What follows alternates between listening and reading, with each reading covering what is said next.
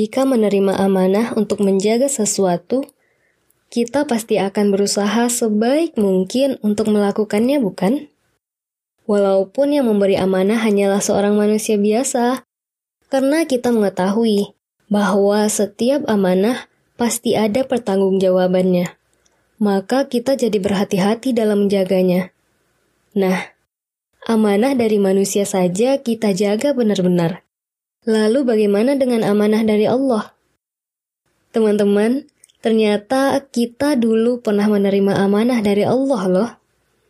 Hal ini tercatat dengan sangat jelas dalam Quran Surat Al-Ahzab ayat 72 sampai 73. Kira-kira bagaimana sih ceritanya?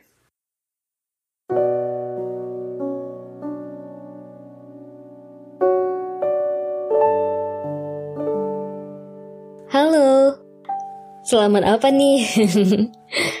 Pagi, siang, atau sore? Apa pun waktunya, semoga kamu dalam keadaan baik-baik saja ya. Semoga fisik dan hatinya sehat-sehat selalu. Teman-teman, kali ini aku bakal nyeritain peristiwa yang terjadi di zamannya Nabi Adam. Peristiwa ini tercatat di Quran Surat Al-Ahzab ayat 72 sampai 73. Yuk kita simak isi ayatnya. Bunyi suratnya begini. Sesungguhnya kami telah menawarkan amanat kepada langit, bumi, dan gunung, tetapi semuanya enggan untuk memikul amanat itu.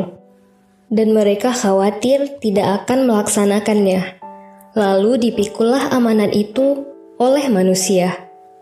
Dalam ayat tersebut, kita diingatkan bahwa kita pernah menerima amanah dari Allah, yang bahkan amanah itu telah ditolak oleh langit, bumi, maupun gunung-gunung. Yuk kita coba bedah ayatnya. Oh iya, dalam membuat pembahasan ini, kami mengambil referensi dari tafsir Quran Ibnu Kasir ya. Teman-teman bisa membaca tafsirnya dengan mudah lewat internet. Sebelum kita bahas lebih dalam lagi, Teman-teman sudah tahu arti dari kata amanah belum? Nah, secara sederhana, amanah bisa diartikan sesuatu yang dipercayakan atau dititipkan pada kita. Sesuatu itu agar dipelihara dan dikembalikan bila tiba saatnya, atau bila diminta oleh pemiliknya. Setelah mengetahui makna dari amanah, yuk kita lanjut ceritanya seorang cendekiawan muslim yang hidup sekitar abad ke-7 Masehi pernah meriwayatkan tentang Quran surat Al-Ahzab ayat 72 ini loh. Beliau adalah Muqatil Ibnu Hayyan. Dikisahkan, dahulu Allah pernah mengumpulkan semua makhluknya. Makhluk Allah itu bermacam-macam. Ada langit, gunung, dan lain-lain. Saat itu hadir pula Nabi Adam dan kita. Mungkin teman-teman jadi bingung. Hah? Kita? iya, kita. Dulu kita waktu masih berbentuk ruh. Kisah kita berbentuk ruh juga pernah kami singgung di episode 28 dan 29 pada podcast Cerita Sejarah Islam ya. Ketika semua telah berkumpul, Allah lalu memulai firman-Nya kepada langit ditawarkan kepadanya amanat ini, yaitu berupa ketaatan. Allah berfirman, Maukah kamu memikul amanat ini? Aku berjanji akan memberikan karunia dan kemuliaan serta pahala di surga jika kamu menunaikannya. Langit menjawab, Ya Tuhanku, sesungguhnya kami tidak kuat memikul perintah ini dan tidak mampu mengerjakannya tetapi kami akan selalu taat kepadamu. Kemudian amanat itu ditawarkan kepada bumi. Allah berfirman kepada bumi, Maukah kamu memikul amanat ini dan mau menerimanya dariku? Jika kamu menunaikannya, maka aku akan memberimu karunia dan kemuliaan di dunia. Sama seperti langit, bumi pun mengutarakan ketidaksanggupannya. Kami tidak mempunyai kesabaran memikul tugas ini. Kami tidak kuat. Akan tetapi, kami selalu tunduk patuh kepadamu. dan tidak akan mendurhakaimu dalam sesuatu pun yang engkau perintahkan kepada kami. Setelah mendapat penolakan tersebut, Allah lalu mendekati Adam dan berfirman kepadanya, Maukah engkau memikul amanat ini dan memeliharanya dengan sebaik-baiknya? Beda dari yang lainnya, ketika itu Nabi Adam malah balik bertanya, Lalu imbalan apakah yang akan kuterima dari sisimu? Allah berfirman, Hai Adam, jika kamu berbuat baik, taat, dan memelihara amanat ini, maka bagimu di sisiku kemuliaan, keutamaan, dan pahala yang baik di surga. Dan jika engkau durhaka, tidak memeliharanya dengan pemeliharaan yang sebenar-benarnya, dan kamu berlaku buruk terhadapnya, maka sesungguhnya aku akan mengazab dan menyiksamu serta memasukkanmu ke dalam neraka. Setelah menerima penjelasan dari Tuhannya, Nabi Adam lalu menjawab, "Saya rela ya Tuhanku." Maka Adam memikul amanah tersebut. Di saat itu juga Allah Subhanahu wa taala berfirman, "Aku telah memikulkannya kepadamu." Sejak saat itulah kita resmi menjadi pengemban amanah Allah. Setelah mendengar kisah di atas, kita mungkin jadi penasaran. Apa sih maksud amanah yang diturunkan Allah? Dan kenapa akhirnya manusia yang mengemban amanah itu?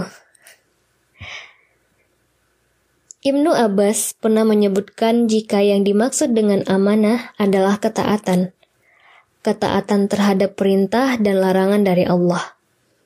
Amanah itu dapat dijalankan oleh manusia, karena manusia memiliki keunggulan dibandingkan makhluk lainnya. Dalam segi fisik, fisik manusialah yang paling sempurna sehingga bisa melakukan banyak hal, dan yang paling utama, manusia diberikan akal untuk menimbang mana yang baik dan mana yang buruk. Dengan akalnya ini, manusia menjadi makhluk yang pintar dan dapat memanfaatkan segala potensi yang ada di langit maupun di bumi. Kepintaran manusia, terutama Nabi Adam, sudah pernah kami singgung di episode 22. Di saat itu, Nabi Adam bisa menjelaskan banyak hal mengenai ciptaan Allah. Iblis sampai kesal saat itu karena mendapat fakta bahwa Nabi Adam lebih pintar darinya. Selain memiliki akal, manusia juga memiliki hawa nafsu. Nah, gabungan dari akal dan hawa nafsu ini jika tak dikendalikan dengan baik, akan berpotensi untuk menjerumuskan kita, dan akhirnya membuat kita tak menjalankan amanah dari Allah. Makanya, di Quran Surat Al-Ahzab ayat 73, Allah bilang begini, sehingga Allah akan mengazab orang-orang munafik laki-laki dan perempuan, orang-orang musyrik laki-laki dan perempuan, dan Allah akan menerima taubat orang-orang mukmin laki-laki dan perempuan, dan Allah Maha Pengampun, Maha Penyayang. Pada ayat tersebut, Allah menegaskan kembali bahwa manusia itu berpotensi untuk beriman, yaitu menyanggupi amanat dan bertanggung jawab terhadapnya, dan ada pula yang tidak. Tiap amanat pasti ada pertanggungjawabannya. Hal ini pernah diceritakan oleh Nabi Muhammad Sallallahu Alaihi Wasallam dan diriwayatkan oleh Ibnu Mas'ud. Yuk kita simak kisah yang dituturkan oleh Rasulullah ini. Gugur di jalan Allah menghapuskan semua dosa, atau menghapuskan segala sesuatu kecuali amanat. Kelak, pemikul amanat didatangkan, lalu dikatakan kepadanya, Tunaikanlah amanatmu. Ia menjawab, Ya Tuhan kami, mana mungkin, karena dunia telah berlalu. Dikatakan lagi kepadanya, Tunaikanlah amanatmu. Ia menjawab, Ya Tuhan kami, mana mungkin, sedangkan kehidupan dunia telah berlalu. Dikatakan lagi kepadanya, tunaikanlah amanatmu. Ia menjawab, Ya Tuhanku, mana mungkin, sedangkan kehidupan dunia telah berlalu. Maka Allah Subhanahu wa taala berfirman, "Bawalah dia oleh kalian para malaikat ke tempatnya, yaitu di dasar neraka." Lalu ia dibawa ke neraka dan dilemparkan ke dalamnya hingga sampai ke dasarnya. Maka ia menjumpai amanat itu di sana seperti apa adanya.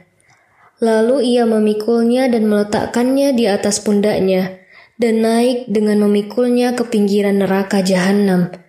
Manakala ia melihat bahwa dirinya akan keluar, maka kakinya tergelincir dan terjatuh lagi ke dalamnya selama-lamanya. Setelah meriwayatkan kisah dari Rasulullah tersebut, Abdullah ibnu Mas'ud mengatakan bahwa amanat itu ada pada solat, ada pada puasa, ada pada wudhu, ada pada hadis, dan ada yang paling berat adalah amanat yang berupa titipan. Titipan ini banyak bentuknya ya teman-teman. Bisa berupa titipan untuk memimpin sebuah kelompok atau menjaga barang teman maka kita harus berhati-hati jika ingin mengajukan diri untuk menerima amanah. Contohnya nih, kita mau mencalonkan diri jadi gubernur. Ketika kita terpilih dan diberi amanat oleh rakyat, kita mesti menjaganya dengan baik dan tidak secara sengaja memanfaatkan posisi untuk kepentingan sendiri. Jika kita sengaja lalai seperti itu, maka kelak masing-masing dari rakyat yang kita pimpin akan menuntut pertanggungjawaban amanat di akhirat. Dan pengadilan Allah itu sangat adil, dan tentu saja tak ada suap menyuap di sana. Saking mulia dan pentingnya sebuah amanat ini, Rasul sampai pernah mengatakan, jika salah satu orang yang selamat di dunia dan akhirat adalah orang yang mau secara sadar berusaha untuk mengemban amanatnya dengan baik.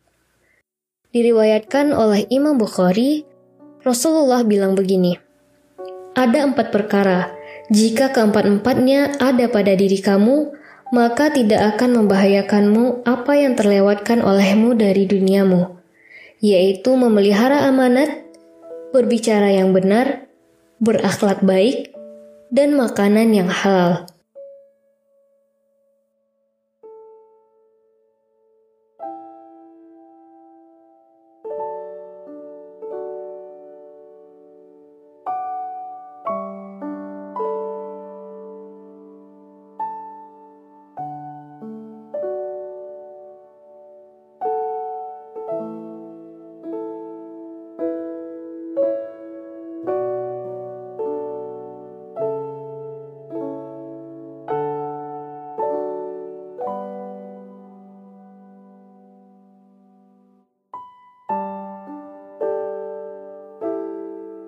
Teman-teman, sampai di sini dulu ya pembahasan kita kali ini. Semoga kita senantiasa untuk dapat menjalankan dan menjaga amanah-amanah yang datang pada kita. Semoga amanah-amanah tersebut dapat memperberat timbangan amal kita. Saya Mahdiah dari podcast Cerita Sejarah Islam, pamit undur diri. Wassalamualaikum warahmatullahi wabarakatuh.